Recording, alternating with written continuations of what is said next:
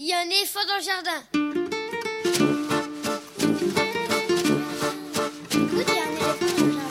Écoute, il y a un éléphant dans le jardin. Hein Bonjour, bonjour à toutes et à tous. Véronique Soulet au micro pour l'actualité culturelle des enfants petits et grands en Île-de-France. Une émission pour tous les adultes qui n'ont pas oublié qu'ils ont d'abord été des enfants. Chaque semaine, écoute, il y a un éléphant dans le jardin vous fait découvrir artistes, créateurs, initiatives, médiations qui offrent aux enfants de quoi nourrir leur imagination et leur curiosité. En tout cas, ce qui nous semble original, réussi, intéressant, avec des reportages, des chroniques, des interviews, des lectures, concoctées par les chroniqueurs et chroniqueuses de cette émission et moi-même. Aujourd'hui, avec moi au fil de l'émission, Augustine et Ottilie pour leur chronique littéraire, Elsa Gounod également pour sa chronique littéraire et Lionel Chenaille pour sa lecture. Au programme, eh bien des lectures variées pour les préados et ados et on emmène les très jeunes enfants au spectacle. Un programme de vacances donc. Le passionnant ouvrage L'histoire à rebrousse-poil, ces animaux qui font l'histoire, illustré par Claire Leroy, apparu cet automne chez Magellan et compagnie, ou comment donner la parole à une trentaine d'animaux à travers le monde pour raconter ou témoigner d'épisodes de notre histoire. On en parle avec son auteur, David Lechermeilleur, ce sera dans quelques instants. Ensuite, Augustine et Ottilie, 13 ans, presque 14, présentent leur chronique mensuelle le mercredi, c'est lecture. Ce sera dans une cinquantaine de minutes. Track est un étonnant et réjouissant spectacle de théâtre d'objets sonores pour les très jeunes passionnés de train et les autres à voir au théâtre Paris-Villette pendant les vacances. Coup de projecteur avec l'équipe de la compagnie La Boîte à Sel, ce sera dans environ 60 minutes. En fin d'émission, Elsa Gounod proposera sa chronique Grand livre pour petites personnes, puis Lionel Chenaille lira un extrait de littérature générale sur le thème de l'enfance. Il y a un éléphant dans le jardin, c'est l'émission qui ouvre des fenêtres sur l'actualité culturelle des enfants. Nous sommes ensemble pour presque une heure et demie. C'est parti Écoute, il y a un éléphant dans le jardin. eh. Toujours pas de nouveautés discographiques à vous proposer cette semaine, alors on continue encore avec les chansons d'éléphants. Aujourd'hui, un éléphant blanc par Nathalie Tual, une chanson extraite du livre disque Contine pour chanter les couleurs, paru chez Didier Jeunesse en 2013.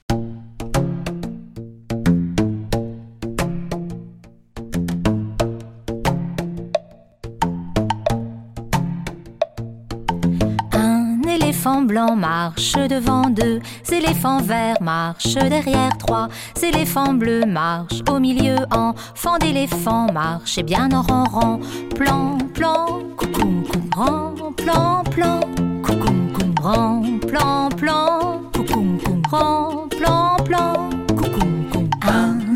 éléphant blanc marche devant deux éléphants verts marchent derrière trois éléphants bleus marchent au milieu enfant d'éléphant marche et bien en rang plan plan coucou rang plan plan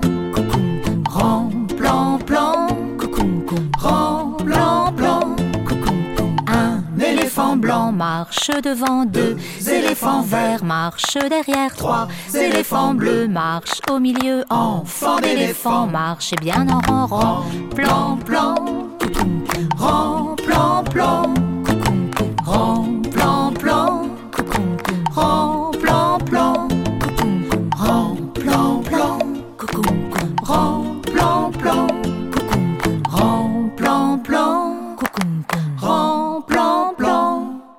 J'aurais pu, après cette chanson, enchaîner avec ma chronique habituelle, Un éléphant dans les pages, puisqu'il y a bien un éléphant dans le livre dont nous allons parler maintenant. Mais non, car l'histoire à rebrousse-poil, ces animaux qui font l'histoire, publiée par Magellan et compagnie, mérite qu'on s'y attarde bien plus longuement que le temps d'une courte chronique. Dans l'histoire à rebrousse-poil, l'auteur, David Le Chermeillère, et l'illustratrice, Claire Leroy, invitent à déplacer le regard, le nôtre et celui des jeunes lecteurs, pour aborder l'histoire avec un grand H, d'une façon plutôt inhabituelle mais très féconde. Ils ont donné la parole à une trentaine d'animaux qui viennent chacun leur tour raconter, déplorer, témoigner d'une période ou d'un événement auquel ils ont participé, parfois et même souvent malgré eux. Depuis la préhistoire jusqu'à nos jours s'expriment tour à tour Natok, la lionne de la grotte de Chauvet, Surus, l'éléphant d'Hannibal, Guérillo, le loup des Camisards, Hassan, le liaco du Niger, Amédée, la vache des chemins de fer, Marcel, le pigeon des tranchées de Verdun, Nin, le frelon asiatique de Gênes, pour ne citer que quelques-uns d'entre eux. Ces récits d'une page ou deux, imaginaires bien sûr, dépeignent ou présentent de façon sensible, avec un point de vue inhabituel, une trentaine d'événements ou périodes historiques emblématiques ou plus discrets de l'histoire mondiale.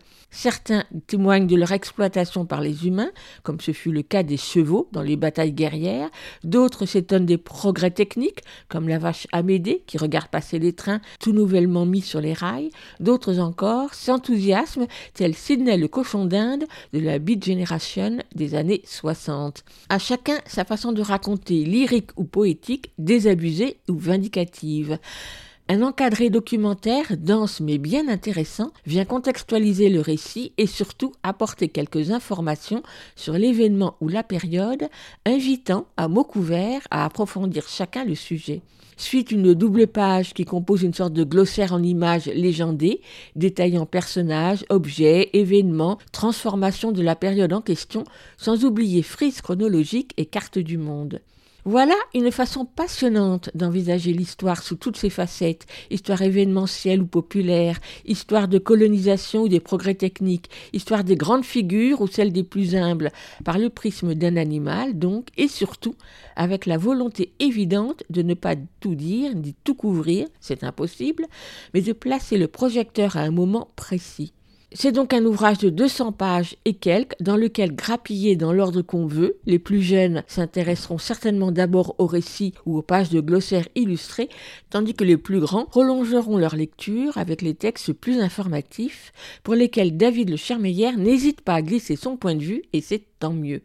Surtout, le livre prend toute sa dimension onérique et informative grâce aux illustrations et à la mise en page de Claire Leroy très nombreuses, dessinées en noir d'un trait fin, peut-être à la plume, relevées d'une ou deux taches de couleur, les images du glossaire sont à la fois légères et précises. Mais ce sont ces portraits des 32 animaux qui sont les plus attachants. Posant pleine page, de face ou de profil, à chaque ouverture de chapitre, ils sont dessinés en noir sur un fond de couleur, complétés par de tout petits collages d'images ou de photos découpées dans des gravures anciennes ou dans des catalogues tout à la fois réaliste et imagé, chacun d'eux est surtout très expressif. Et puis, sans oublier la maquette, raffinée, très lisible, grâce à sa palette de couleurs douces bien utilisée, l'élégance du dos toilé et la couverture toute douce, l'histoire à rebrousse-poil, ces animaux qui font l'histoire, édité par Magellan et compagnie, m'a passionné et m'a donc donné envie de rencontrer son auteur, David Le Chermeilleur.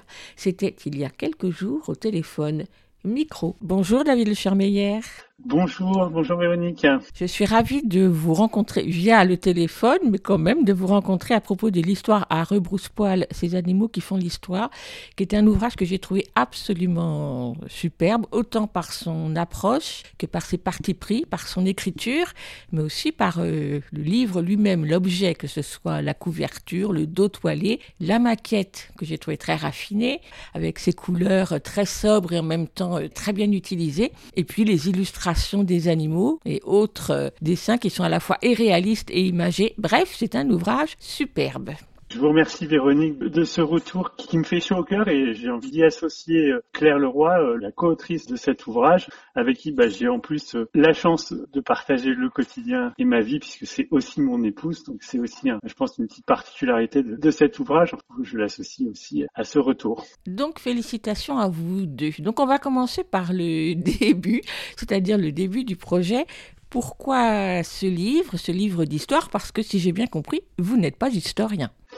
Et non, pas du tout, pas du tout. En fait, j'ai, euh, je pense, cette particularité, ou en tout cas cette envie de curiosité et bah, de butiner dans un certain nombre de territoires qui me sont plus ou moins familiers. Et en fait, donc l'idée de ce livre, c'est tout simplement, on a fait un premier livre, un premier ouvrage chez Magellan avec mon épouse, qui s'appelle Mon arboretum, et qui est un livre à la découverte des arbres extraordinaires en France. Donc, il y a un peu le même principe, qui est un principe un peu d'inventaire aussi, très imagé et poétique qui, qui, se voulait avoir un autre regard, une autre lecture sur les arbres et la manière dont on pouvait les recevoir en tant que contemplateur.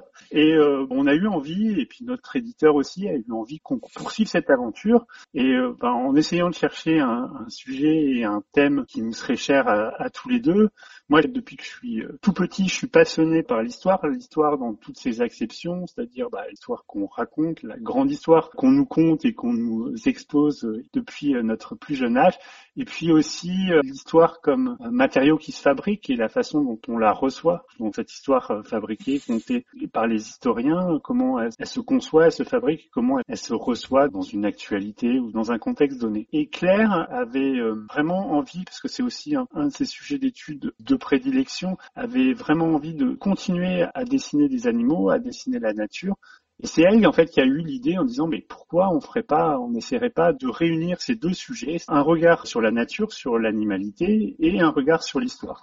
Et de là est venue euh, cette rencontre et cette envie de faire euh, dialoguer ces deux espaces de représentation. Et puis, euh, de fil en aiguille, on s'est dit pourquoi pas justement, en fait, plutôt que d'avoir un livre d'histoire sur les animaux, avoir un livre d'histoire fait ou raconté du point de vue de l'animal. Donc une fois qu'on commence à tisser ce fil, eh ben, ça ouvre plein de possibilités extrêmement enthousiasmantes, tant du point de vue de la construction du récit, c'est-à-dire finalement d'inventer toutes ces histoires, ces témoignages euh, d'animaux comme étant un peu des traces de leur passage dans l'histoire, puis aussi surtout la manière dont ça allait pouvoir se télescoper, allait pouvoir euh, ricocher ou se confronter à toute nous, notre euh, propre perception à la fois de ces événements historiques et puis bah, de la façon dont on a construit notre lien avec nos proches parents du vivant, ce sont les animaux. La construction de l'humanité est quand même indissociable de son rapport au vivant en général et au règne animal en, particulier. Oui, mais justement, cette idée ou cette réflexion sur le rapport qu'a entretenu l'homme ou les hommes avec les animaux, comment ils les ont utilisés, exploités, ignorés, etc., est-ce que c'était une évidence dès le départ pour vous, ça allait être le fil, ou c'est en creusant la question que ça s'est affirmé pour vous c'est comme souvent, je pense que c'est peut-être euh, à partir du moment où on aborde un sujet un peu par des, des chemins de travers, c'est-à-dire en étant euh, ni expert ni spécialiste, donc avec à la fois beaucoup d'envie et aussi beaucoup d'humilité, d'avoir un certain nombre d'intuitions, alors certaines qui se révèlent euh, vraies, d'autres un peu moins, et qu'on affine au fil du temps, au fil des pages, au fil des notes qu'on peut consigner. Oui, il y avait une envie de questionner. En fait, une envie qui est double d'ailleurs, qui est un peu quelque chose en miroir, c'est-à-dire à la fois de questionner le rapport de l'humanité au règne animal, qui au-delà de ça, de questionner aussi notre propre vision, notre propre perception et de la manière dont ça s'est construit de ce qui constitue notre humanité. En quoi elle est euh, irréductible ou en quoi elle est spécifique, en quoi elle est singulière, en quoi elle a pu évoluer. Et ça, euh, c'était intéressant de la questionner euh, d'un point de vue, enfin, d'une espèce d'altérité radicale. À mon sens, n'y avait pas tellement plus radical comme altérité que d'utiliser le point de vue de l'animal. Alors avec un, point qui était important, c'était justement d'essayer de, enfin, c'est toujours un peu difficile quand on fait parler des animaux qui par définition ne parlent pas, d'essayer de pas réifier l'animal c'est-à-dire de pas le doter de ces caractéristiques qui sont des caractéristiques empruntées à, l'éthos ou au comportement, euh, au comportement humain. Un des choix que vous avez fait qui est très intéressant, c'est que vous ne vous limitez pas à l'histoire de la France, non plus à l'histoire occidentale, mais vraiment à l'histoire euh, mondiale, tout en l'inscrivant d'un point de vue euh, chronologique, mais qui fait aussi qu'on peut lire ce livre euh, dans l'ordre qu'on veut, on peut grappiller, puisqu'il y a des frises chronologiques qui nous permettent de trouver des repères. Alors, quand j'ai vu que le livre était préfacé par Patrick Boucheron, ça m'a évidemment fait penser à son histoire mondiale de la France, même si votre livre s'arrête pas à la France, c'est-à-dire dans cette façon de rentrer par différentes facettes dans l'histoire. Évidemment, Véronique, de toute façon, je me permets de faire une, parenthèse en aparté euh, rapide, mais en même temps précieux. C'est un, extraordinaire témoignage et un, un, formidable présent que Patrick Boucheron nous a fait en préfaçant ce livre, parce que bien évidemment, en tant que, à dire, néophyte, amateur d'histoire, il fait partie euh, de figures, alors je ne sais pas si tutélaire, c'est peut-être un peu fort, mais de figures extrêmement inspirantes dans la manière dont il allie une forme euh, extrêmement joyeuse d'érudition une capacité à, la mettre en récit, à la porter, à insuffler un grand enthousiasme, et puis aussi cette capacité à rendre simple toute cette circulation, ces interrelations qu'il y a entre l'histoire, dans la manière dont elle se fabrique, c'est-à-dire finalement quelque chose d'assez mobile, mais aussi des interrelations, des interconnexions qu'il y a entre les périodes, entre les situations, les espaces et le temps. On avait envie de s'inscrire un peu dans ces pas-là, de montrer que l'histoire c'est pas quelque chose qui est figé, enfin qui est pas corseté, et que de tout temps il y a des liens, il y a des ponts qui se font entre les, euh, bah, je sais pas si on peut dire entre les civilisations, mais entre les, constructions sociales à un endroit donné et puis euh, d'autres temporalités, euh, d'autres espaces, et ça c'était extrêmement important pour nous. Donc évidemment le livre collectif dont vous avez parlé nous a été aussi une grande source d'inspiration dans sa construction et dans son intention. Même si nous on n'est pas du tout dans cette approche, en tout cas moi je revendique pas une approche d'historien, mais plutôt de passeur ou de conteur de ces dynamiques-là. C'était évident de lui demander la préface à Patrick Boucheron? Oui, pour moi, c'était évident. Dès le début, c'est une discussion qu'on a eue avec Hélène Phoenix, notre éditrice, et pour moi, c'était une évidence. Une évidence et une envie euh, extrêmement forte. Et pas tellement pour avoir une espèce de tampon ou de sauce qui, enfin, qui aurait été un peu ridicule, mais plutôt comme euh, volonté de s'inscrire, enfin, nous, à notre niveau, hein, très modestement, dans cette dynamique-là de pouvoir montrer que l'histoire c'est quelque chose d'extrêmement enthousiasmant, d'extrêmement puissant, vivant et qui nous nourrit tous les jours. Les approches que vous avez choisies sont très variées parce qu'on va aussi bien avoir de l'histoire événementielle que l'histoire des grands, des monarques, l'histoire populaire, les soulèvements, on parle de la colonisation, de l'évolution des techniques, les évolutions sociales. Donc à chaque fois, là aussi, ce sont des approches, même des disciplines historiques différentes que vous convoquez. Oui, oui, oui, tout à fait, Véronique. Ça aussi, c'était une envie que l'on avait, c'était de montrer que l'histoire, elle est pas monolithique dans sa construction, elle est pas monolithique dans ses représentations, et elle est pas monolithique non plus dans ses champs d'expression. C'est surtout que c'est, on, l'espère que c'est avant tout un livre collectif, c'est-à-dire qu'on peut lire en famille, où il y a, enfin, pour moi, les, les, dimensions de transmission, de partage, elles sont essentielles. Donc, ayant des enfants aussi, euh, je pense que c'est important d'être sur ces, je sais pas si c'est de la lecture accompagnée, mais de la lecture qui permet, qui aussi nourrit un échanges et des explorations euh, et des curiosités futures. Donc c'était aussi important pour nous, vu le, public auquel on se destine, de pouvoir euh, comme ça, de manière euh, pas forcément didactique, mais un petit peu impressionniste, embrasser toute la diversité de la manière dont on peut aborder l'histoire. Effectivement, de l'histoire événementielle, l'histoire des personnes et des grands hommes, qui est aussi une histoire intéressante, de l'histoire sociale, de l'histoire un peu plus, euh, bah, je sais pas si elle est analytique, mais une histoire un peu plus globale, et toujours l'aborder avec cette même logique et avec ce même tropisme fondateur du regard animal. L'organisation du livre, le contenu du livre, c'est-à-dire un récit euh, imaginaire dit par un animal, l'éclairage didactique, même si je n'aime pas ce terme-là, mais donc euh, un éclairage documentaire, on va dire, plus le lexique en images, la frise historique, des textes plus transversaux qui abordent des questions plus générales, tout cela, ça s'est imposé tout de suite? Oui, oui, la logique d'inventaire, comme vous le dites, euh, pour aussi faire un petit clin d'œil à l'approche, c'est pas une approche encyclopédique, mais une approche d'inventaire de fragments qui, ont une unité euh, en soi, mais qui mis bout à bout peuvent recomposer un tout.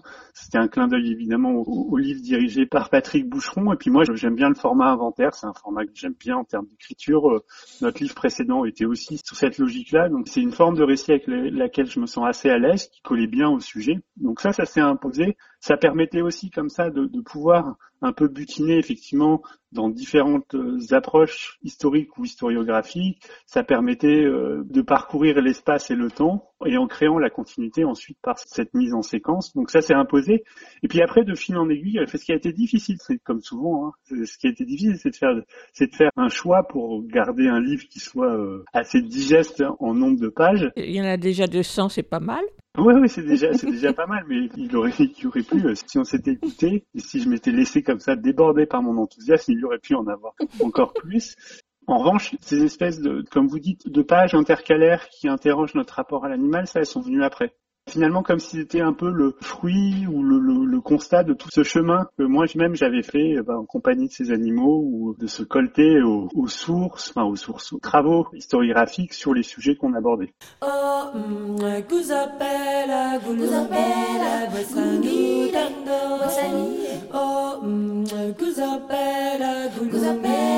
Bosanidando. Bossa,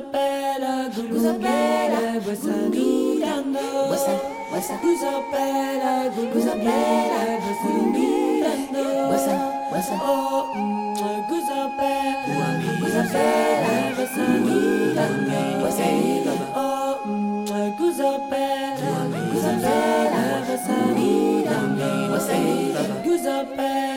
Guzapela.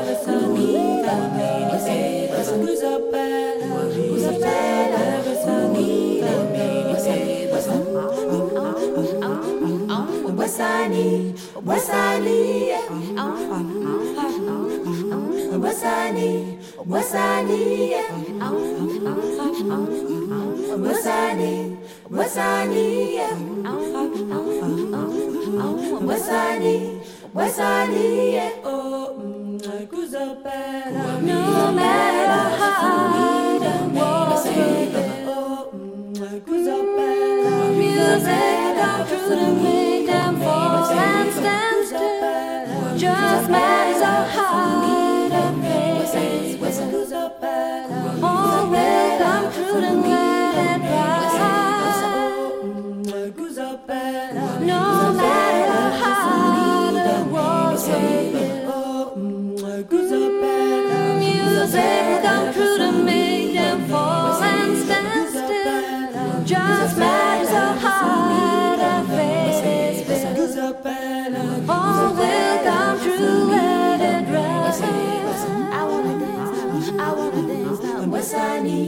What's I need? Let it I wanna dance now. I wanna see it. What's I need? What's I need? I wanna cry. Don't wanna cry. What's I Vous écoutez FM sur 93.1. Vous l'écoutez Aligre FM 80 Guzofella par les Zap Mama, extrait de leur disque Zap Mama sorti en 1991. Et l'on continue d'explorer le superbe livre documentaire L'histoire à rebrousse-poil, ces animaux qui font l'histoire, paru aux éditions Magellan et compagnie, en compagnie donc de son auteur David Le Chermeilleur. J'ai compté les animaux, si je ne me suis pas trompée, il y en a 32 C'est ça. et qui ont tous un nom ou un prénom, qui sont tous nommés. Alors là aussi, sauf si je me trompe, il n'y en a qu'un seul qui a réellement existé Non, il y en a son deux. patronyme. Ah ben voilà, je m'étais sûre de m'être trompée. Les deux animaux. Alors après, il y en a un qui est certainement un peu plus discutable, mais en tout cas, donc il y a des qui ont une existence avérée. Il y a bien sûr Laika, la première animal vivant à envoyer consciemment dans l'espace pour ne, jamais en revenir. Et puis Surus, l'éléphant euh, d'Hannibal, qui est nommé. Donc euh, Ah, je ne savais pas qu'il lui avait donné un nom. Alors bien évidemment, la question que je me suis posée, c'est si vous aviez d'abord choisi les animaux et ensuite les périodes dans lesquelles vous vouliez les faire euh, vivre, ou si c'est le contraire. Commencez par les périodes. Alors, je vais faire une réponse de Normand, ça dépend. Les deux cas de figure se sont posés. Alors, pour la petite anecdote, je voulais absolument, absolument qu'il y ait un cachalot. Tout simplement parce que Moby Dick, c'est mon livre fétiche. Je voulais absolument parler de cachalot et du coup de, de chasse à la baleine. Donc ça, ça a été un point de départ. Et puis après, il y avait des situations que j'avais envie de traiter sur lesquelles je me suis dit, bah, finalement, quel animal pourrait être intéressant comme témoin? Typiquement, je voulais parler des, foires de champagne, je trouve ça extrêmement intéressant comme dynamique, témoigne ce Moyen-Âge tardif extrêmement vivace, extrêmement dynamique, loin de l'image d'Épinal d'un monde refermé sur lui-même, témoigne de cette vitalité des échanges et de la circulation euh, des gens et des biens. Et là, se dire, bah, finalement, quel pourrait être l'animal qui peut être le témoin de cette effervescence-là? Et puis là, comme ça, un peu par hasard, je me suis dit, bah, tiens, une renarde, ça pourrait être intéressant. Par exemple, le phoque du Groenland, parce que quand je l'ai vu dans le sommaire qui avait euh, parlé du phoque du Groenland pendant la période du Moyen Âge, sans savoir que vous alliez parler des Vikings derrière, c'était évident. Là, là, pour le coup, ty- typiquement, ça a été pouvoir euh, parler de cette grande geste qui est assez fabuleuse et euh, qui en plus euh, qui a une réalité attestée par les traces et par les sources, mais qui en même temps a une, part mythique extrêmement intéressante de cette grande geste d'exploration des marins norvégiens et puis du coup de la découverte du Groenland par Éric le Rouge. C'était un, sujet que je voulais traiter, puis de se dire bah, finalement le Groenland à la fin du, du siècle, qu'est-ce qu'il pouvait y avoir comme animaux? Je me suis dit qu'un phoque gris, il devait y en avoir quelques-uns. Je pense que certains spécialistes pourraient trouver à, à redire sur le, certains choix d'animaux. Vous êtes euh, absolument franc et honnête avec vous. Et d'ailleurs, il y a un animal, je laisserai le soin au lecteur euh, assidu de le découvrir, il y a un animal qui se trouve à un endroit qui, où il ne devrait pas être. mais qui, d'un point de vue historique, est à la bonne période. Ou c'est anachronique aussi. Non, qui est un petit peu anachronique, mais là, pour le coup, c'était une forme de collision. Et puis, je trouvais que la collision ne prêtait pas à, à confusion, et du coup, on l'a gardée. En tout cas, moi j'ai bien aimé euh, Amédée, la vache des chemins de fer. Oui, oui, moi aussi, j'ai beaucoup d'affection pour Amédée. Et puis j'ai trouvé que vous aviez une bonne idée euh, en mettant en scène Ziggy la truie pour parler de la période 1929 du crash euh, aux États-Unis. On- je pense qu'on a tous en tête ces, images hyper marquantes de la Dust Bowl, euh, de ces fermiers euh, jetés sur les routes, euh, harassés et avec les, les- vêtements maculés de, poussière. C'était essayer de trouver un petit contrepoint à cette lecture assez rude. Alors il y a des animaux pour lesquels je me suis dit que vous aviez eu du mal à leur attribuer une période. Je pense en particulier au cheval, qui a été quand même un animal qui a été très exploité pendant les guerres, quelle que soit l'époque. En tout cas jusqu'à la guerre de 14. Oui, oui, euh, tout à fait, tout à fait. Le, prix du sang des animaux pendant la guerre de 14 est impressionnant. J'ai plus le chiffre en tête du nombre d'animaux qui ont été utilisés, qui sont morts au combat, mais il est vraiment, euh, vraiment impressionnant. Et effectivement, vous avez raison, hein, le cheval, il est partie de ces animaux dont la présence est quasiment consubstantielle à celle de l'homme. Donc, euh, il a fallu lui trouver euh, une place et il y aurait pu y en avoir bien d'autres. Et donc vous l'avez euh, placé pendant la bataille de Bouvines. Pendant la bataille de Bouvines. Alors là, voilà, ça faisait partie de ces moments euh, emblématiques, presque incontournables. Donc j'avais vraiment envie de parler, hein, là aussi, par référence euh, sans doute un peu ben, implicite ou moins au livre de, de Duby. Mais c'était important pour moi. J'avais vraiment envie de parler de Bouvines, de, de ce moment un peu enfin, extrêmement chargé symboliquement de la, de la bataille de Bouvines. Et c'était intéressant, de, intéressant peut-être un peu facile d'ailleurs, de, de prendre le point de vue d'un cheval. Alors justement, vous citiez Duby, vous avez travaillé sur beaucoup, beaucoup de sources. J'ai travaillé sur euh, beaucoup de sources, mais de sources très éparses. L'idée, c'était pas du tout, enfin, je suis pas dans un travail, travail documentaire, un travail académique. Donc l'idée, c'était des sources, c'était juste pour me documenter, pour voir les, différentes lectures historiographiques qu'il pouvait y avoir, enfin, me saisir de celles qui me semblaient euh, intéressantes, que l'on avait envie de montrer dans le livre, mais euh, j'avais pas forcément de ligne directrice. Parfois, je me suis un peu noyé hein, dans, cette lecture à profusion. Alors noyé avec euh, toujours beaucoup de joie et d'enthousiasme, mais euh, j'avais pas de ligne directrice là-dessus, et du coup, j'essayais de lire ou de, de consigner tout ce que je pouvais sur les différents sujets qu'on souhaitait aborder. Tout à l'heure, vous disiez que parfois l'entrée était par la période ou un événement, parfois par un animal, mais vous avez donc euh, sauté allègrement euh, un certain nombre de périodes. Et là, c'était volontaire? C'est certain, c'est volontaire, donc certaines autres, bah, voilà, soit des actes manqués, soit moins d'appétence, ou simplement, j'ai quand même sur toutes ces périodes-là euh, des connaissances qui sont extrêmement euh, limitées, et pour certaines qui devaient être euh, insuffisantes pour avoir l'envie de les pousser plus loin. Donc je pense que ça, ça a aussi joué. Puis, puis typiquement, voilà, j'avais pas du tout envie de parler de Napoléon. Ça fait partie des partis pris. Ah, moi, je pensais pas à Napoléon, je pensais à la Révolution française. Euh, ben, on en parle un petit peu avec euh, le pauvre rhinocéros de la ménagerie royale euh, qui devait être transporté à, la ménagerie du Jardin des Plantes. On y en parle un petit peu en creux. Mais c'est vrai qu'on aurait pu aussi aborder les autres grandes révolutions du 19e siècle que l'on n'a pas fait. C'est un choix plus inconscient, on va dire. Ce que j'ai trouvé intéressant aussi, c'est que dans, vous allez jusqu'à la période très contemporaine, et quand vous parlez de la période très contemporaine, c'est par exemple pour parler de la Chine ou de la Syrie. Oui, tout à fait. Alors, le drame syrien, la guerre syrienne, c'est un sujet qui me tenait à cœur. Je voulais absolument en parler. Là aussi, je suis nourri de gens extrêmement brillants. Bah, ce livre aussi est, dédié à, une autrice essayiste, historienne qui m'a beaucoup inspiré, qui s'appelle Marie Pelletier, autrice belge et qui a beaucoup travaillé à la fois sur les sujets de complotisme et qui porte une voix extrêmement forte sur le, conflit syrien. C'est un conflit terrible et qui est révélateur de beaucoup de choses et c'était important pour moi d'en parler. Alors parlons de l'écriture, parce que l'écriture de ce livre m'a beaucoup intéressé. D'abord parce que vous avez une variété d'écritures. Quand vous faites parler les animaux, on est sur une écriture euh, un peu plus lyrique, euh, poétique, euh, à chaque fois un style, un ton particulier. Quand vous abordez les textes didactiques, là c'est du dur, c'est du solide. Hein Du sérieux. oui, oui. C'était important d'avoir des registres de langue, même au sein des récits d'animaux. On a, enfin, j'ai essayé de les faire varier, d'emprunter différentes formes, différentes voix, différentes tonalités. Et après, c'est vrai que c'était important d'avoir un registre pour les, incises, à dire plus euh, descriptives ou didactiques, qui permettent euh, d'expliquer les choses et de poser un certain nombre d'enjeux. Pas forcément d'apporter des réponses à tout, d'être exhaustif, ça aurait été compliqué, mais je pense que c'était important de poser les enjeux qui nous semblaient importants sur la situation ou l'événement qu'on décrivait. Donc oui, c'était important pour moi de varier ces registres d'écriture, puis c'est toujours un plaisir aussi de pouvoir naviguer d'un registre à l'autre. Les animaux, comme vous le disiez tout de suite, il y a différents types de récits. Il y a des témoignages, il y a des discours, il y a des confidences, il y a des constats euh, désabusés, on va dire. En tout cas, chacun de ces animaux porte un regard sur l'humain, un humain ou les humains en général, qui n'est pas très gai. Vous n'avez pas choisi des animaux qui étaient heureux de vivre avec les hommes. Moi, je serais moins définitif que vous. Après, c'est d'aborder c'est un certain nombre de situations, qui, même pour les humains, qui sont des situations problématiques. Mais euh, il y en a certaines. Vous avez parlé d'Amédée. Amédée, elle est, vrai. elle est plutôt heureuse euh, de sa co- condition. Je parlais de Léandre. Léandre aussi est émerveillé de ce qui se passe. Non, il y en a quand même quelques-uns qui sont euh, heureux de, la- de ce qu'ils peuvent vivre ou découvrir. Après, effectivement, hein, notre pauvre cachalot euh, qui se retrouve harcelé par les baleiniers, c'est difficile d'avoir une compréhension, ne serait-ce que de cette grosse machine euh, impitoyable qui a été mise en œuvre euh, de destruction euh, totale euh, qui a été la chasse à la baleine. Bien sûr. Alors, j'imagine que lorsqu'on écrit, on, on a des contraintes, entre autres des contraintes de longueur et de place. Donc, j'imagine là encore que ça a dû être frustrant par certains moments.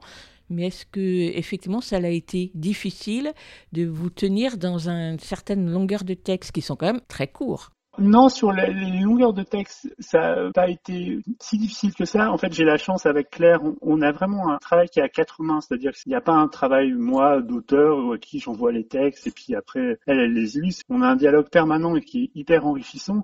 Et c'est elle aussi qui m'apportait en me disant, bah tiens, ce texte-là, il, va être trop long par rapport à, l'espace ou à l'univers qu'on va créer ou Oui, donc c'est une contrainte à cet endroit-là. oui, mais je l'ai pas vécu dans une contrainte parce qu'elle arrivait jamais a posteriori, c'était toujours dans la phase de création. Et en fait, très honnêtement, la plus grosse difficulté de ce livre, ça a été à un moment donné euh, de sortir de la tête de l'eau et de, de toutes les, les notes que j'avais pu prendre, euh, tout ce que j'avais pu consigner. Je pense qu'il y avait peut-être aussi, euh, je, je sais pas si c'est un manque d'assurance, mais en tout cas, c'était difficile de faire un travail sur l'histoire en n'étant pas historien. On se pose toujours la question de sa propre légitimité. Et du coup, à un moment donné, il a fallu quand même affirmer, de se dire, bah voilà, si, j'ai suffisamment, j'ai quelque chose à dire et, et disons-le. Part. ça finalement le plus difficile.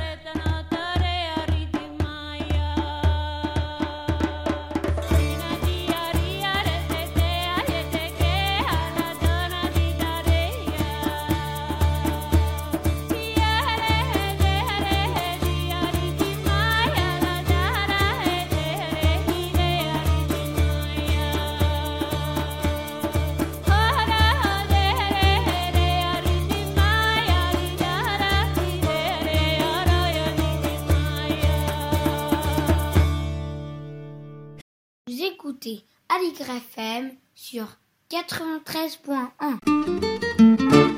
Écoute, il y a un éléphant dans le jardin. Saldec par le groupe Dead Can Dance. Et avant de retrouver David Le Chermeilleur, l'auteur de l'histoire à rebrousse-poil, ces animaux qui font l'histoire, je vous propose d'écouter l'un de ces récits d'animaux qui composent le livre. C'est celui de Léande, la renarde des foires de Champagne, à la toute fin du XIIIe siècle. C'est Lionel Chenaille qui en fait la lecture. Léande, la renarde des foires de Champagne. Les autres auront beau me moquer, rire sous cap et me traiter d'écervelé, à rien ne me fera changer. Dès que les jours s'allongent, dès que le soleil sortant de sa torpeur commence à étirer plus longuement ses rayons sur la cime des arbres renaissants, sur les champs labourés, sur les corolles de fleurs ouvertes parsemant les rives des chemins, je sais que le grand moment de la ville se prépare. Pour rien au monde je ne raterai ce spectacle. Alors que tous ceux de la forêt se cachent, que mes sœurs et mes frères se désespèrent de ma fascination pour l'agitation qui gronde, qui ébranle la quiétude de nos repères et nous expose à des périls toujours plus nombreux, moi, je me réjouis. Je me réjouis et je m'impatiente. Je me réjouis de revoir le balai des convois et des chariots affluant de toutes parts. Il me tarde de me mêler au brouhaha des accents et des voix étrangères. J'attends de pouvoir de nouveau suivre à pas de loup, enfin de renard, les bateleurs hilars et les jongleurs hypnotiques qui se hâtent pour accueillir et divertir ceux qui déferleront bientôt devant les bœufs, les empilements de draps et d'étoffes, les tonneaux d'épices et de teintures déversés comme un fleuve multicolore sur la grande place de Provins. Bizarrement, alors que tous sont horrifiés de me voir me rendre dans ce lieu étranger où ma seule présence suffirait à me condamner, je sais que je ne risque rien. Personne ne prêtera attention à moi. Tous n'auront Dieu que pour les étals opulents des marchands bourgeois. Tous seront, encore une fois, fascinés par les étoffes, drainant les parfums dansants d'un Orient inconnu. Tous joueront de nouveau le théâtre des outragés, s'étranglant devant un prix excessif. Tous s'enfonceront dans d'interminables discussions qui m'apparaîtront aussi mystérieuses que les psalmodies des hommes en blanc et qui finiront immanquablement par une remise de papier qui semblera, à cet instant, plus précieuse que l'or sonnant et trébuchant. J'ai hâte, et me voici déjà posté au bord du chemin, cherchant à flairer les premiers arrivants. Qui paraîtra le premier? Le génois ventripotent ou le Vénitien sec et renfrogné comme un ours mécontent L'escouade guillerette des drapiers d'Ypres ou les sergents à cheval Les hommes du prince martelant de leur fer les routes environnantes Ça y est, je les entends au loin, les murmures rocailleux aux inflexions qui chantent et le grincement des essieux ployant sous un fardeau trop lourd de trésors à vendre. Vite, plus une minute à perdre. La fête commence, l'enchantement peut avoir lieu. Mais pourquoi cette parenthèse échevelée ne dure-t-elle pas plus longtemps?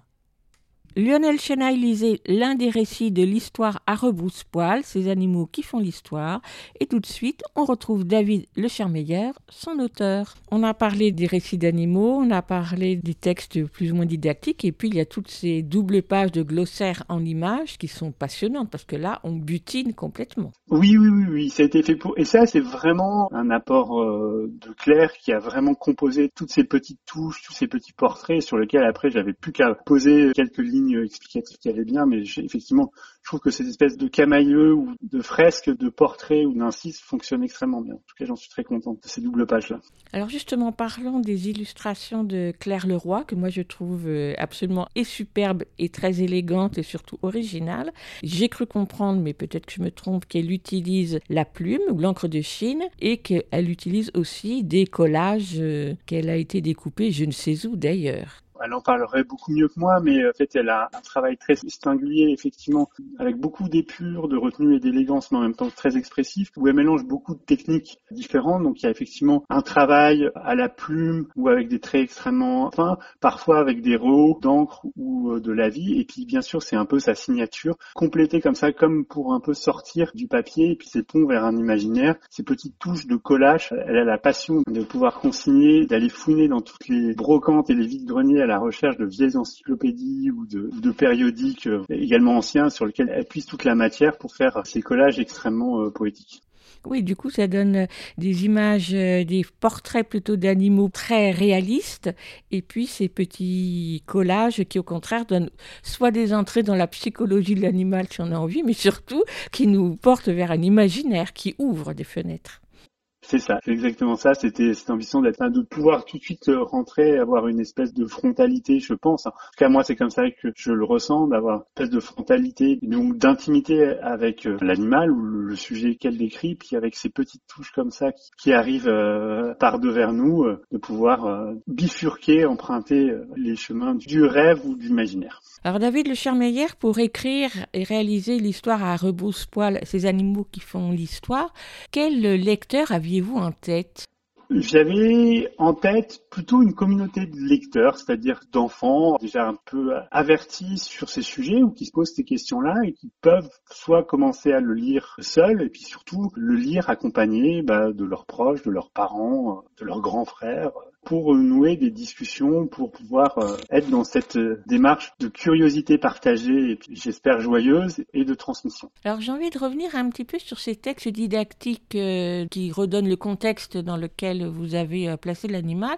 Il y a un parti pris chez vous d'affirmer des choses. Vous n'êtes pas dans la neutralité de l'historien possible. Non, non, tout à fait. C'est peut-être aussi le fait de ne pas l'être qui m'autorise à le faire, mais oui, oui, effectivement, c'était de se dire qu'il y a un, un point de vue. Je pense que la neutralité neutralité, elle est peut-être une neutralité axiologique ou une neutralité de méthode, mais vu que je m'appuyais déjà sur ces travaux-là, je me suis autorisé la possibilité de questionner cette construction historique par rapport à la manière dont on pouvait la recevoir. Mais même si c'est des choses qui sont en général des partis pris, qui ne sont pas, en tout cas je l'espère, euh, qui sont jamais farfelus ou qui n'ont pas euh, germé euh, seuls dans ma tête. En tout cas, vous questionnez, vous invitez à se questionner et ne pas avoir une position monolithique par rapport à des informations qu'on pourrait recevoir. C'est ça, exactement. C'est en ça que l'histoire est passionnante. C'est qu'elle s'est passée, on l'a reconstituée à partir de traces, de sources. Elle pose un certain nombre de questions et elle pose un certain nombre de questions qui vont euh, rentrer en collision avec les propres questions euh, d'une période ou d'un contexte. C'est ça qui est extrêmement intéressant, je trouve. David Le Charmeillère, j'ai envie de vous demander quel a été pour vous l'animal le plus facile à écrire? Le plus facile, ça a été chez Noah, le, le, cachalot. Je l'avais déjà, je pense, en moi depuis très longtemps. Et pour Claire Leroy, est-ce que vous savez quel a été le plus facile à dessiner pour elle? Très honnêtement, je pourrais pas vous le dire. Je sais qu'elle a pris beaucoup, beaucoup de plaisir à, à tous les dessiner. Elle est allée euh, presque parfois un peu plus vite que moi euh, sur les dessins, ce qui me mettait une énorme pression. Là, là-dessus, je pourrais pas vous répondre. Si on exclut le cachalot, parce que je pense que vous auriez aussi répondu ça, quel est votre animal préféré? Hmm, ils m'ont accompagné pendant longtemps, donc j'ai vraiment beaucoup d'affection pour eux. Si je devais en, retenir un, euh, bah voilà, on a parlé de la Syrie, c'est vrai que j'ai beaucoup de tendresse pour cette hyène. Alors j'ai quand même cherché la petite bête, et comme je cherchais des animaux qui ont réellement existé et qui auraient pu être dans votre livre, vous n'avez pas évoqué Zarafa, la girafe? Non, c'est vrai, c'est vrai, et c'est très amusant parce que le, processus d'écriture était déjà euh, engagé, et c'est Claire qui m'a dit mais pourquoi on n'en parle pas? Et là, ça a été un choix. C'est vrai que c'est posé la question, mais on l'a pas rajouté cette, euh, cette belle girafe. À chacun d'inventer la sienne.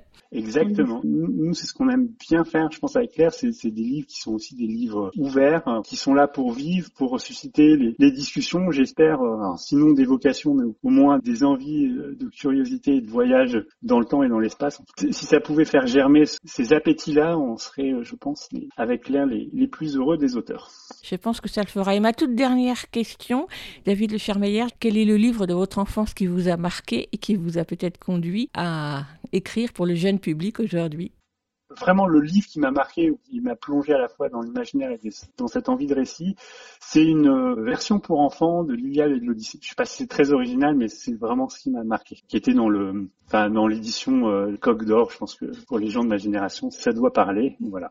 Merci beaucoup, David Le Chermeyer, et encore un très grand bravo pour l'histoire à Rebrousse-Poil. Ben, merci de votre accueil et de vos questions. L'histoire à rebrousse-poil, ces animaux qui font l'histoire de David Le Chermeyer et Claire Leroy est éditée aux éditions Magellan et compagnie, une maison d'édition consacrée au voyage sous toutes ses formes et de toutes époques. Depuis quelques années, elle a développé un secteur jeunesse avec un catalogue riche de plusieurs titres. L'histoire à rebrousse-poil est à partager, discuter, interroger avec les enfants à partir d'une dizaine d'années. À noter que ce beau livre, de plus de 200 pages, a été imprimé en France et coûte seulement 25 euros. Alors, un grand bravo aux éditions Magellan et compagnie. Et tout de suite, on écoute Gérard Delahaye chanter Le bal de l'animal, chanson extraite de son disque Mille chansons de voyage, sorti en 2010.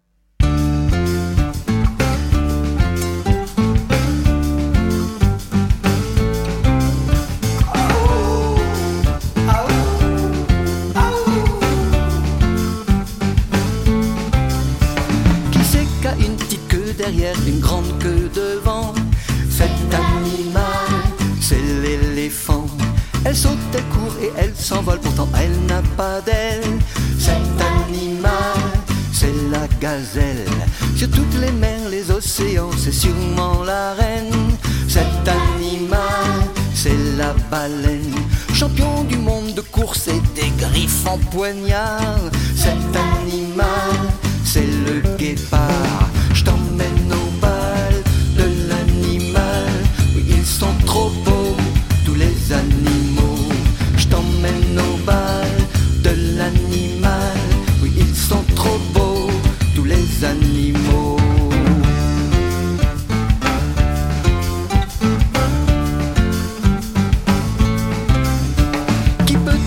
Traverser le désert sans boire une goutte d'eau Cet animal c'est le chameau.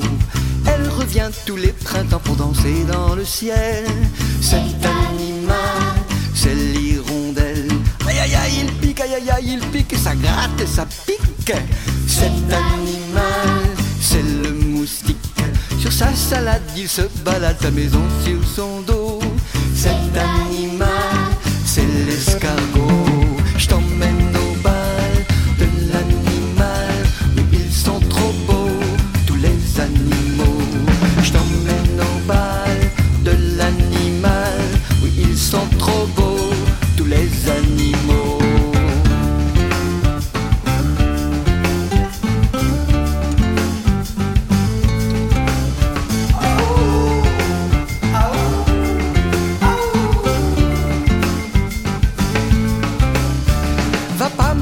Sur ce tronc d'arbre qui flotte sur le Nil.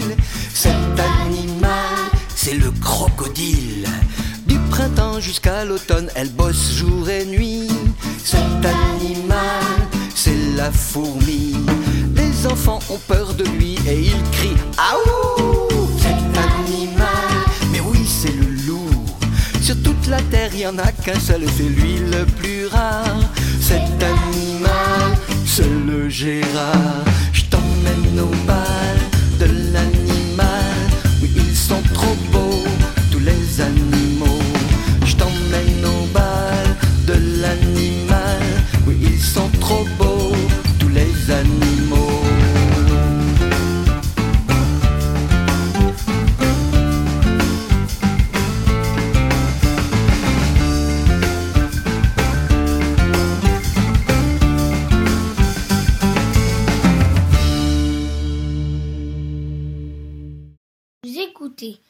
FM sur 93.1. Vous l'écoutez à l'IGRAFM 80 gradins. Augustine et Ottilie, bientôt 14 ans chacune, sont de grandes liseuses, surtout de romans bien épais, une fois par mois. Elles nous parlent de ce qu'elles préfèrent dans leur chronique à deux voix le mercredi, c'est lecture. Aujourd'hui, deux romans au programme, on les écoute.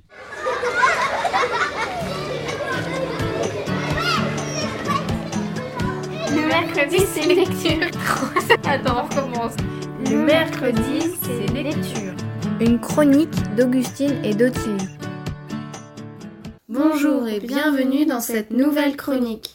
Aujourd'hui, nous allons vous parler de deux livres complètement différents. Il n'y a pas vraiment de thème en particulier, à part peut-être que c'est deux personnes euh, avec des difficultés un petit peu. Euh, donc, moi, je vais vous parler de Animal de Cécile Alix, sorti chez Slalom. Et moi, je vais vous parler de Simple de Mario de Muraille, sorti chez, à l'école des loisirs. Donc, dans Animal, on suit un jeune migrant qui va devoir partir de son pays bah, à cause de la guerre. Et on va suivre tout son périple pour euh, aller à Paris, pour être en sécurité et avoir un logement, une vie tranquille.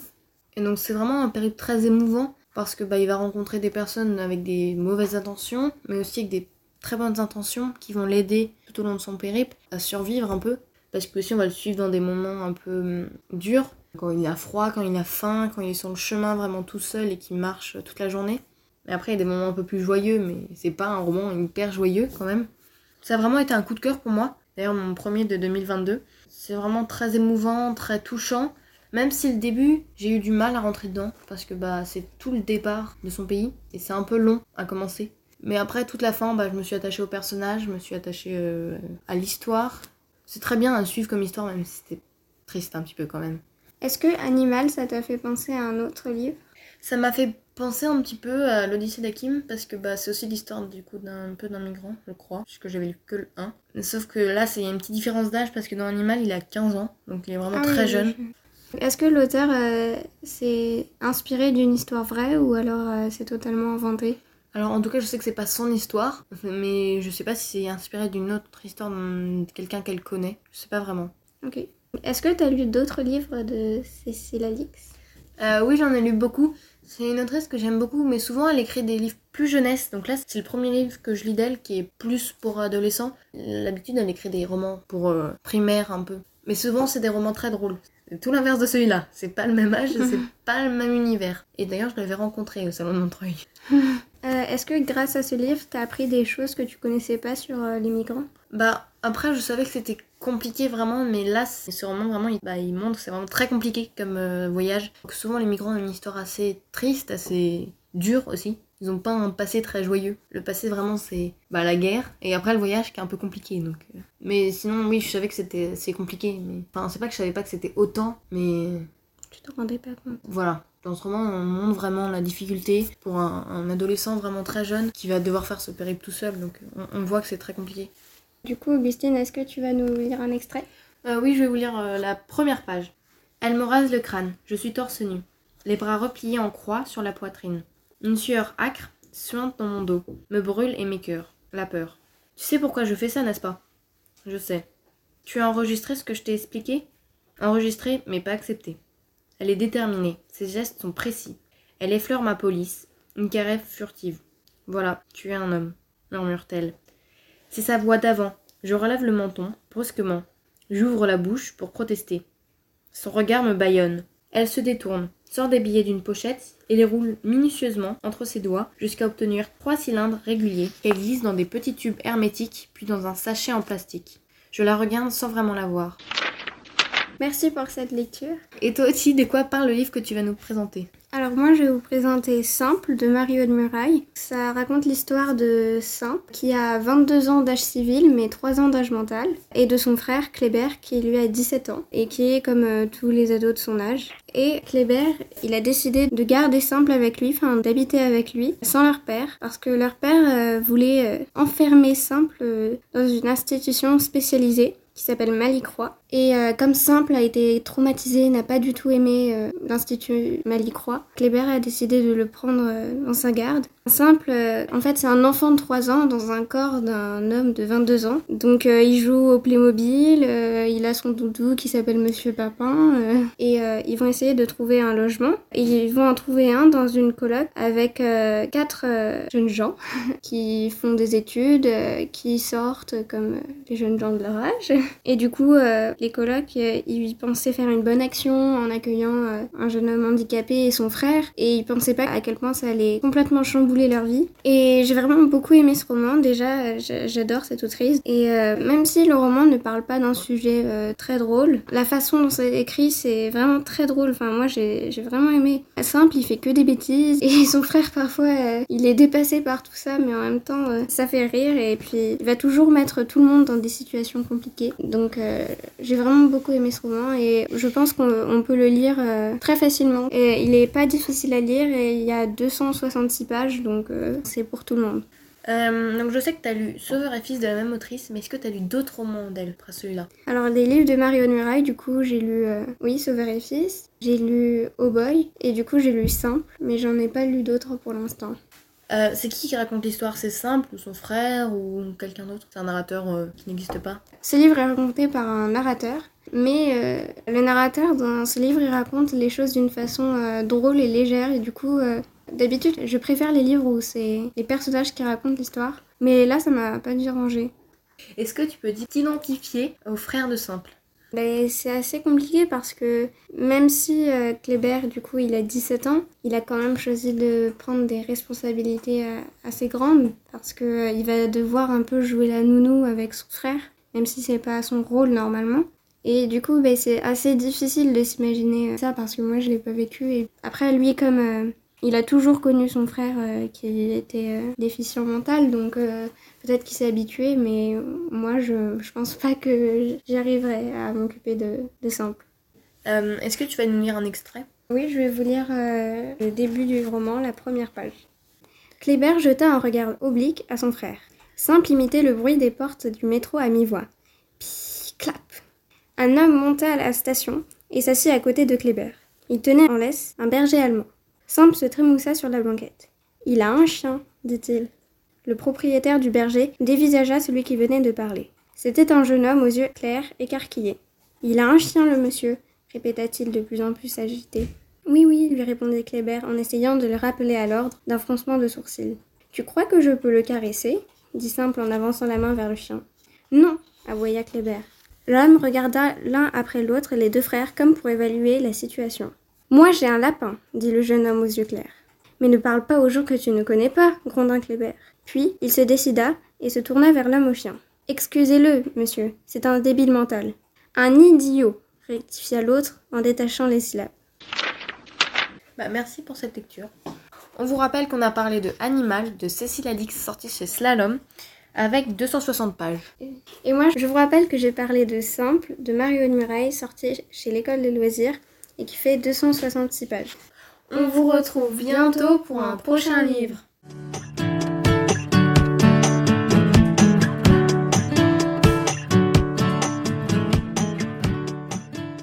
Animal de Cécile Alix apparu aux éditions Slalom au début du mois de février. Simple de Mario de Muraille apparu pour la première fois à l'école des loisirs en 2004.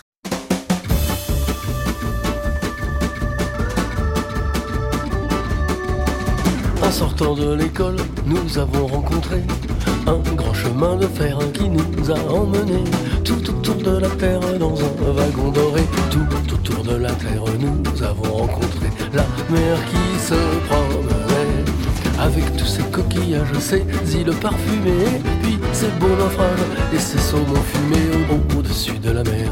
Nous avons rencontré la lune et les étoiles sur un bateau à voile. Partons pour le Japon et les trois mousquetaires des cinq doigts de la main, tournant la manivelle d'un petit sous-marin, plongeant au fond des mers pour chercher les oursins. Revenant sur la terre, nous avons rencontré sur la voie de chemin de fer une maison qui fuyait, fuyait tout autour de la terre, fuyait tout autour de la mer, fuyait devant l'hiver qui voulait l'attraper? Mais nous, sur notre chemin de fer, on s'est mis à rouler, rouler, rouler derrière l'hiver et on l'a écrasé et la maison s'est arrêtée et le printemps nous a salués. C'était lui, le garde-barrière, il nous a bien remerciés. Et toutes les fleurs de toute la terre soudain se sont mises à pousser, pousser à tort et à travers sur la voie de chemin de fer qui ne voulait plus avancer de peur de les abîmer. Alors on est revenu à pied, à pied, tout autour de la terre, à pied, tout autour de la mer, tout autour du soleil, de la lune et des étoiles, à pied, à cheval, en voiture et en bateau à voile.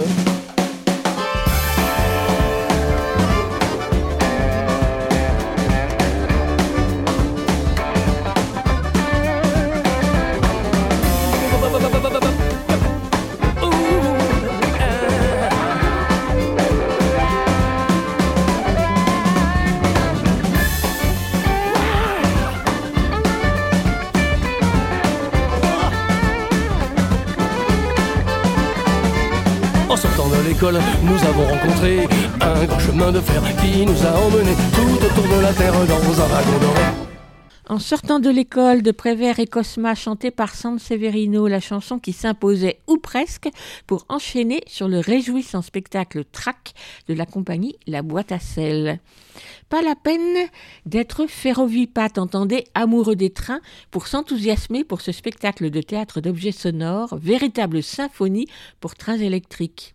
Mais si vous avez été témoin de la passion que vous, nombre de jeunes enfants, au train et au circuit de train, vous pourrez certainement imaginer leur fascination et leur émerveillement lorsqu'ils pénètrent à petits pas dans la salle de spectacle, sont invités à s'asseoir autour de la scène et découvrent un circuit géant de trains électriques.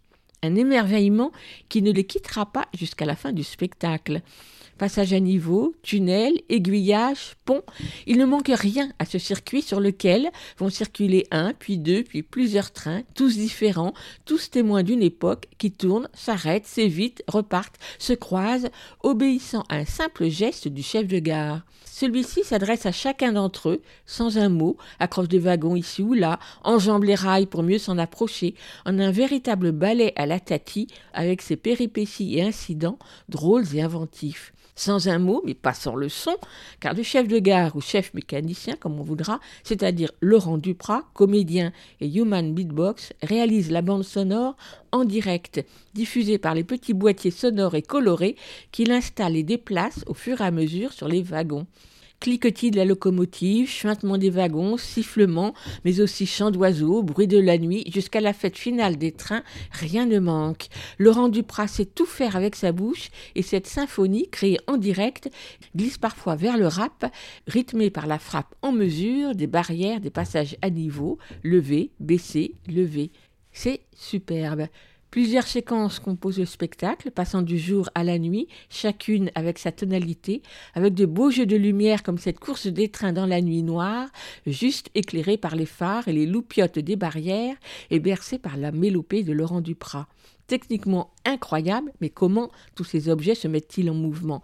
Tout à la fois drôle, onirique et envoûtant, Trac enchante aussi bien les tout petits des 3 ans que leurs aînés et grands aînés. Trac a été créé et mis en scène par Cécile Garnavo avec Thomas Sillard pour les créations sonores et objets connectés au théâtre Paris-Villette, où le spectacle est programmé jusqu'au 6 mars.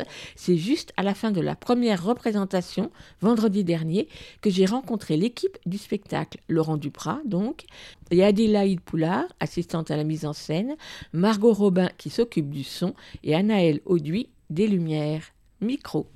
Bonjour à tous les quatre. Euh, la représentation de Trac euh, vient de se terminer. Si j'ai bien compris, c'était la première euh, représentation.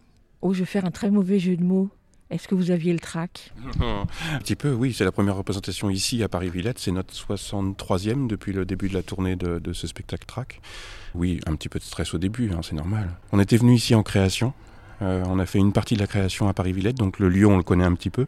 Mais euh, voilà, c'est notre début de tournée là jusqu'au 6 mars.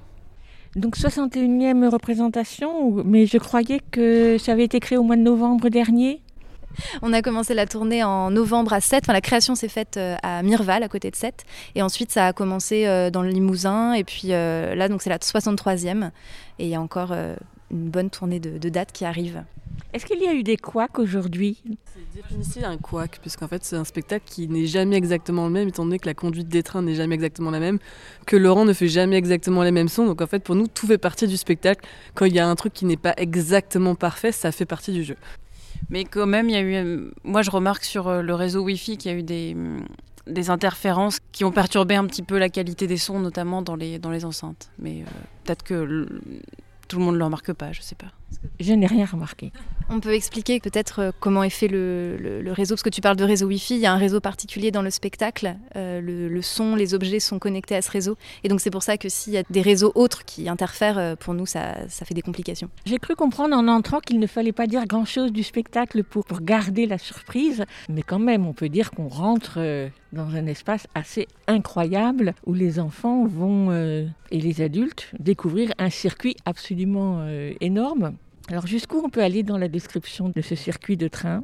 Peut-être vous faites référence au mot que j'ai fait à l'accueil. C'est plutôt au niveau visuel, en fait, vu que l'installation euh, justement, je, porte le mot installation parce que c'est la scénographie, elle est tout aussi installatoire que juste une euh, scénographie de spectacle. Elle est pensée comme ça. Et donc, euh, comme elle est assez belle, la metteuse en scène avait envie d'essayer de garder le, secret de cette surprise pour les spectateurs à venir. Donc, c'est plutôt dans une histoire de ne pas diffuser beaucoup de photos, etc. Mais après, on peut parler, si on a vu le spectacle, de ce qui se passe, même si je pense que c'est pas très facile de décrire ce qui se passe dans ce spectacle à des spectateurs qui n'ont aucune idée de ce qu'ils vont voir. Exactement. Donc, je vais vous laisser le faire. Qu'est-ce qui veut bien le faire? Le chef de gare? Décrire le spectacle, euh, eh bien, euh, c'est Jean-Luc Héron qui vient présenter son circuit de train qu'il a l'habitude d'installer chez lui, d'avoir déjà installé chez lui, et là on l'invite à jouer dans les théâtres. Donc un circuit qui doit faire 5-6 euh, mètres de large, de long. je dois dire que ce que je trouve génial, c'est avant que le spectacle commence, moi j'entends les enfants, les adultes arriver dans la salle et je pense qu'un waouh, c'est géant, c'est géant, oh là là, il y en a. Oh. C'est fou en fait. Juste ces petits mots-là, moi ça me met déjà dans une bonne ambiance d'entendre voilà l'engouement d'arriver et de voir un circuit euh, qui euh, n'est pas que à plat, qui monte, qui descend, qui croise. Il y a un tunnel, on voit de la couleur, on voit des escabeaux, on voit. C'est une installation un peu particulière aussi parce que c'est pas du face à face. C'est une installation un peu, en... c'est pas 360 degrés mais presque, et c'est assez atypique quoi. Pendant le spectacle, il se passe plein de choses. Il se passe euh, de la poésie, de la, de la fantaisie, de du fantastique, du, du, du, du, Je vais pas dire. On va découvrir euh, plusieurs euh, trains quand même, on peut le dire. Est-ce que ces trains ont un nom? Chaque train a un nom. On leur a donné. Il y a Blick, il y a Diesel, il y a Vapeur, il y a Toy, il y a Toy 2, Toy 3, Toy 4 et Dada. Je pose la question parce que c'est un spectacle où vous parlez à peine, où il y a très peu de paroles. Donc, un moment, effectivement vous appeler Diesel, mais sinon, les autres, on ne sait pas leur nom. Donc, en fait, c'est une histoire intime. Oui, oui, bah, il y, a beaucoup de choses aussi qui se sont faites euh, pendant la création, justement, de rapport aux objets, qui est assez fort dans la compagnie en général. Et là, autour de Track, il y a une, relation très forte, même entre nous, l'équipe, et, les objets. Et nous, c'est sûr qu'on les appelle par leur nom. Euh, quand elles ont un, problème technique, il y, y, a vraiment une, une, relation presque de soins euh, qui se met en place avec les objets. Mais oui, elles ont toutes des noms. Après, il y en a certaines, par exemple, la Dada, on l'appelle Dada parce qu'elle a été construite par un, un monsieur qui s'appelle Daniel, mais qu'on appelle Dada donc euh, voilà par analogie. Et après les autres euh, locomotives, c'est souvent leur nom euh, d'objets de série parce que c'est des vraies locomotives de collection. Ou alors euh, diesel vapeur, c'est parce que c'est le, le, modèle quoi, enfin la fonction de la locomotive. Alors on va quand même dévoiler quelques secrets. Vous faites marcher les trains au doigt et à l'œil, donc soit des courses de train, soit des ballets de train, soit j'allais dire presque des valses, mais non, mais des mélopées, on va dire, de train quand la nuit tombe, puisqu'on va suivre ces trains à différentes périodes de la journée ou du jour et de la nuit. Mais comment tout ça fonctionne? Est-ce qu'on peut dire quelques secrets Parce que les enfants étaient très curieux de ça à la fin du spectacle, et moi aussi. C'est un système qui a été inventé par Thomas Sillard, qui est l'inventeur de tout ce qui est programmation dans le spectacle. En fait, on utilise euh, basiquement euh, les fonctions de contrôle d'un circuit de train avec euh, un ordinateur dédié à ça.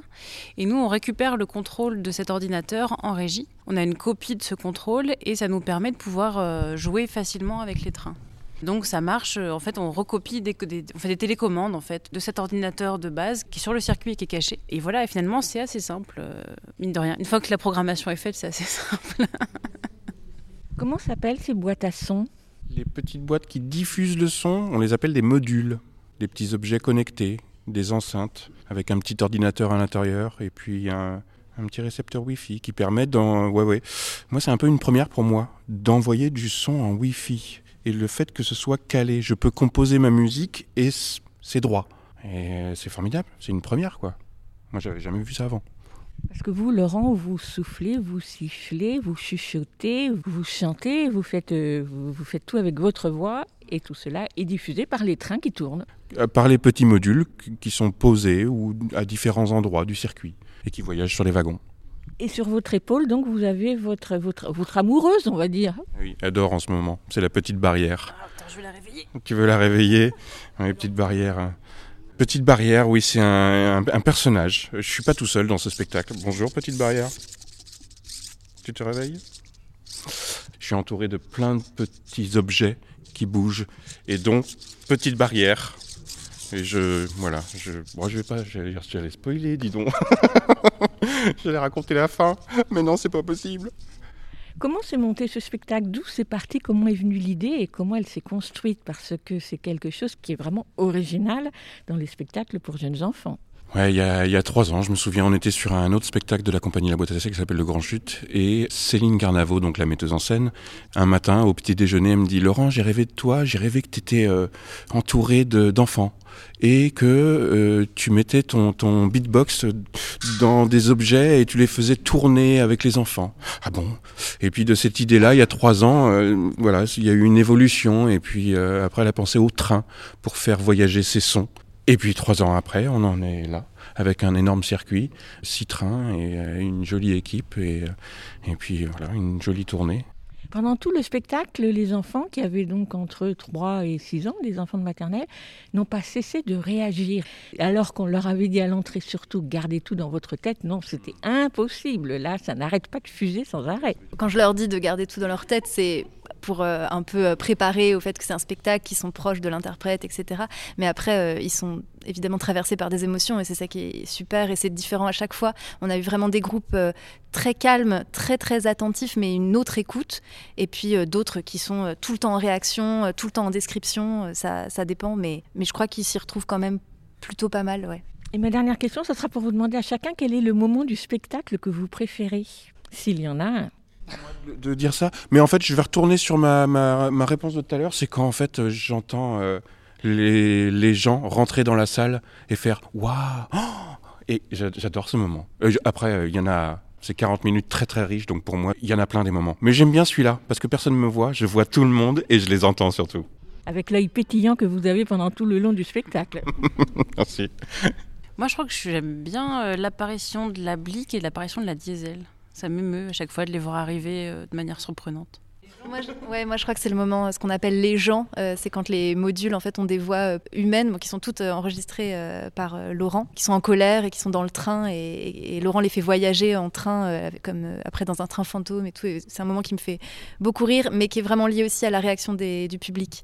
C'est un moment qui me fait encore plus rire quand j'entends le public qui réagit à ça. Est-ce que vous pouvez euh, présenter la boîte à sel, la compagnie? Euh, oui, c'est une compagnie euh, bordelaise qui est basée à, à Bordeaux et qui existe depuis une vingtaine d'années, qui a créé euh, plus d'une quinzaine de spectacles. Et Céline Garnavo s'est associée avec Thomas Sillard il y a quelques années et ils créent vraiment en, en duo depuis euh, quelques années sur vraiment la recherche autour d'objets connectés, la programmation, ce que, ce que Margot expliquait tout à l'heure.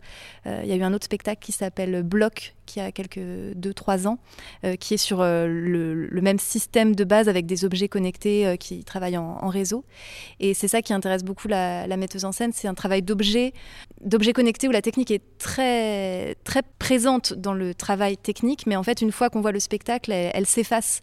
Euh, là, tout à l'heure, quelqu'un me disait, ah, c'est assez dingue, on, on la voit pas, la technique, c'est pas ce qui qui est en premier. Elle, vient aussi du théâtre d'objets, elle a un rapport aussi à la marionnette et les, régisseuses euh, en fait sont, vraiment en- dans une relation marionnettique avec les objets au plateau. Nous on parlait beaucoup d'hybridité pendant la création, en fait tous les postes sont un peu glissé vers euh, autre chose et en régie c'est pas de la régie euh, comme des fois on peut avoir dans les spectacles où c'est juste des, tops. Là c'est vraiment faut être, il y a du feeling, faut être connecté à l'interprète mais aussi aux objets qui ont leur vie propre, qu'on le veuille ou non. Vraiment des fois on se fait complètement dépasser où on dit mais qu'est-ce qui se passe avec cet objet-là Euh, bah, Juste aujourd'hui, euh, non quoi.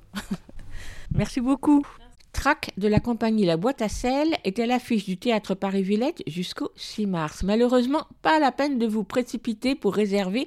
Je crois que toutes les représentations sont complètes. Ce d'autant plus que, malheureusement, bis, Laurent Duprat, l'artiste principal du spectacle, s'est blessé le week-end dernier. Aussi, les représentations de cette semaine sont annulées. Et d'ailleurs, je profite de ce micro pour lui souhaiter un bon rétablissement. Pas de musique ou de bande sonore du spectacle à vous faire entendre, puisqu'elle est composée en direct dans le spectacle. On écoute néanmoins Laurent Duprat dans la bande son qu'il a composée et interprétée pour le teaser du spectacle.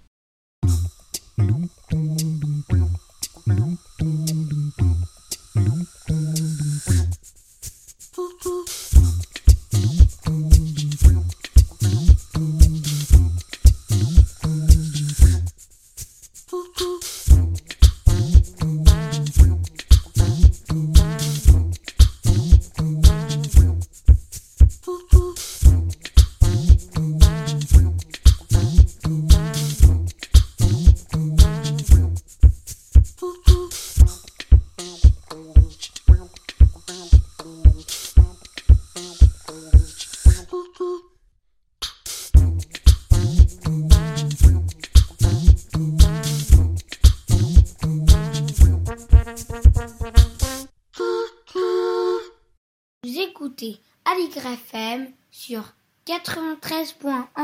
Vous l'écoutez FM 80 Elsa Gounod est libraire spécialisée jeunesse et chaque semaine elle farfouille dans les rayons nouveautés de sa librairie pour nous proposer un livre pour enfants, un album, un roman ou une BD, c'est selon, dans sa chronique Grand livre pour petites personnes. Cette semaine, c'est un album pour les plus grands. On l'écoute.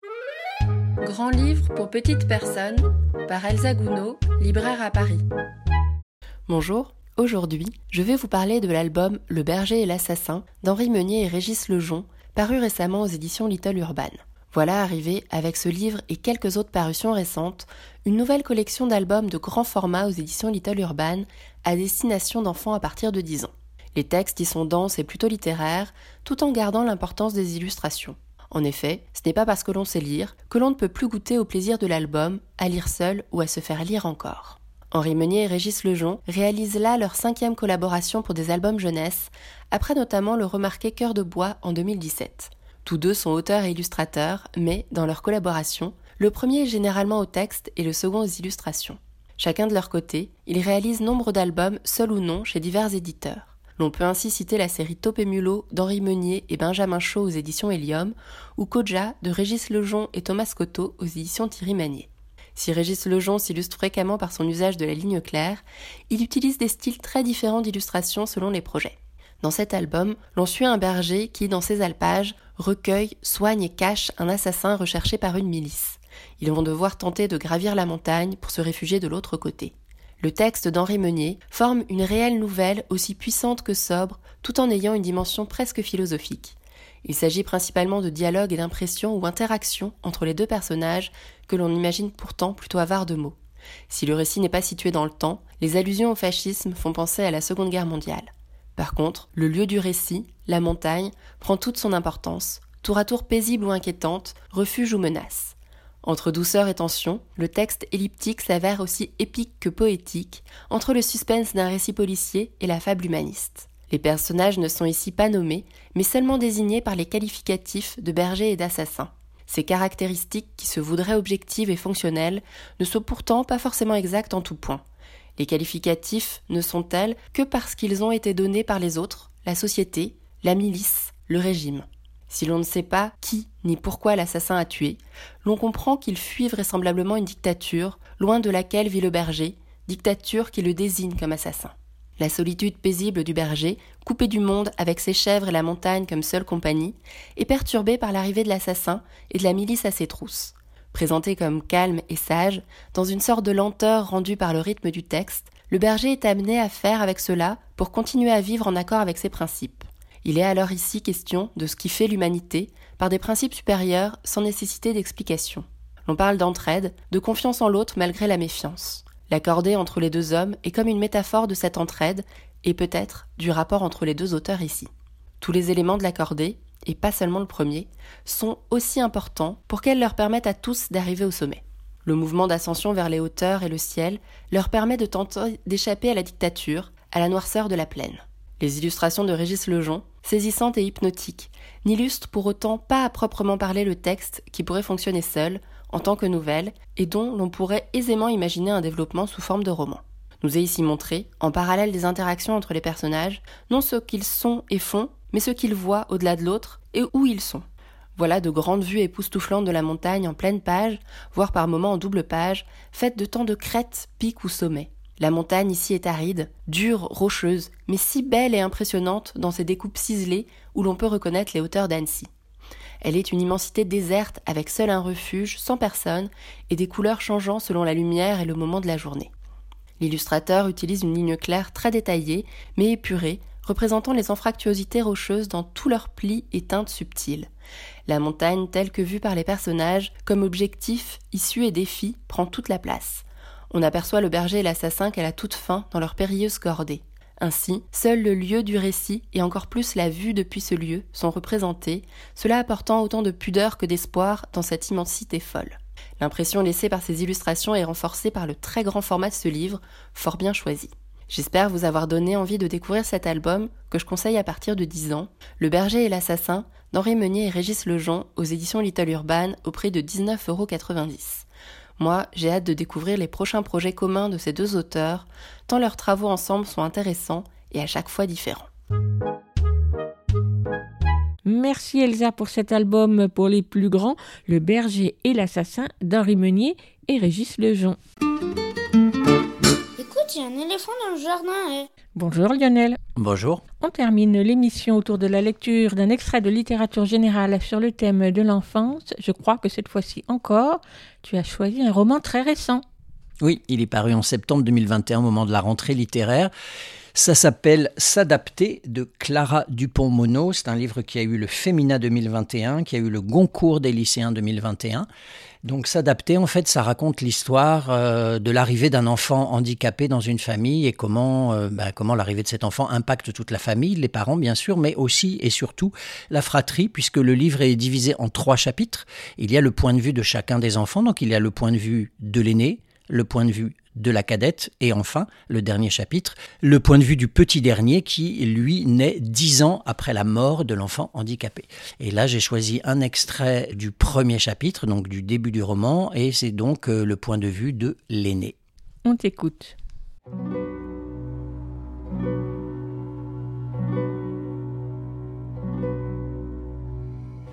L'enfant était posé dans son transat, près du feu, Il était le seul point fixe dans cette grande agitation. Il humait les odeurs de cuisine avec la ferveur d'un petit animal. Un léger sourire s'étirait parfois sur son visage. Un bruit particulier, accord des violoncelles, minuscule choc d'une terrine posée sur la table de chêne, tessiture grave d'une voix, jappement d'un chien, provoquait une légère crispation de ses doigts. Sa tête était tournée sur le côté, sa joue contre le tissu du transat puisque son cou ne portait rien. Ses yeux, ourlés de longs cils bruns, erraient avec lenteur et gravité. Il semblait très attentif et pourtant ailleurs.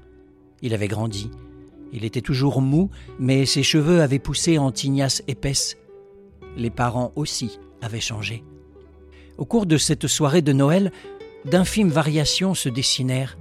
L'aîné de la fratrie se tourna vers l'enfant. Pourquoi à ce moment-là nous n'en savons rien? Peut-être que le handicap de son frère, désormais visible, lui interdisait l'indifférence.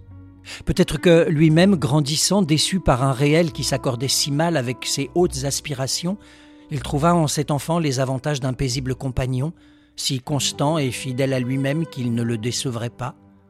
Ou peut-être, simplement, qu'il prit conscience de la situation et que son idéal chevaleresque le poussa de façon irrémédiable vers le soin et la protection du plus faible. Toujours est-il que l'aîné essuyait la bouche de l'enfant, calait son dos, caressait sa tête. Il éloignait les chiens, demandait du calme. Il ne joua plus avec ses cousins ni sa sœur. Ces derniers n'en revenaient pas.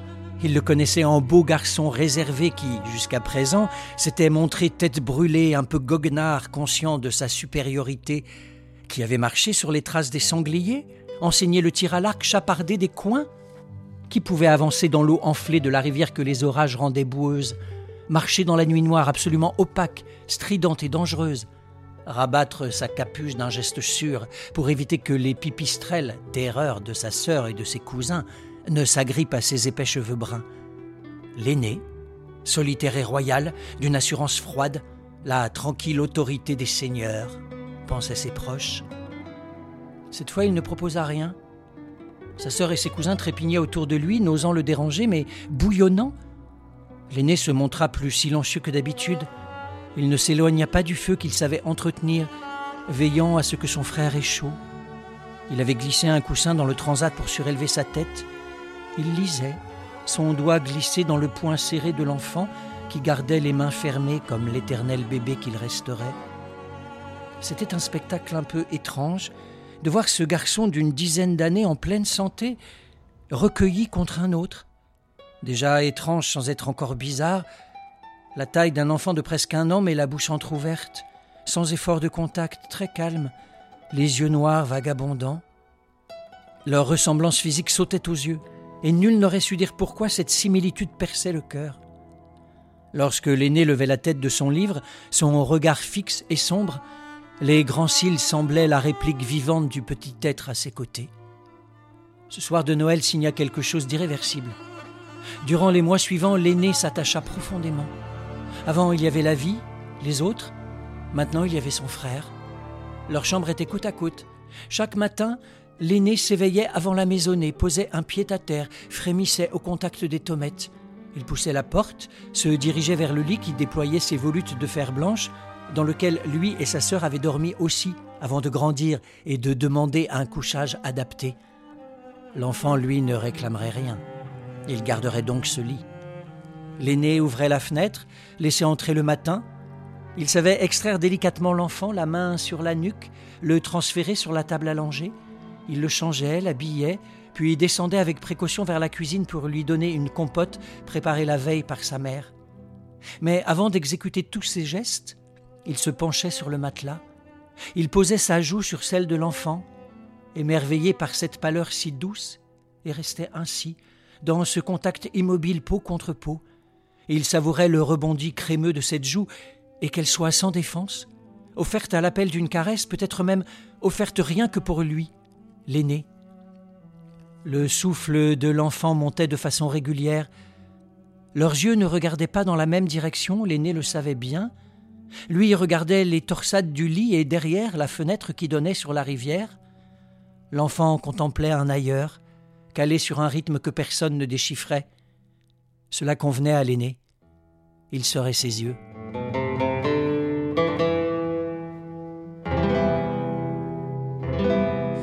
Tu nous rappelles le titre de ce roman? S'adapter de Clara Dupont-Mono qui est sorti aux éditions Stock en 2021. Merci Lionel, à la semaine prochaine. À la semaine prochaine. Écoute, il y a un éléphant dans le jardin, c'est fini pour aujourd'hui. On se retrouve la semaine prochaine, même jour, même heure, même fréquence. En attendant, vous pouvez réécouter cette émission ou celle des semaines passées sur votre application habituelle d'écoute de podcast ou bien sur Podcastix qui héberge le podcast. Vous pouvez également suivre l'actualité de l'émission sur Instagram et sur Facebook. Tous les liens sont regroupés à l'adresse linktree slash un éléphant dans le jardin. Et bien sûr, l'émission est en réécoute également sur le site de la radio aligrefm.org. À la semaine prochaine. À la prochaine. À plus. À la prochaine. À plus.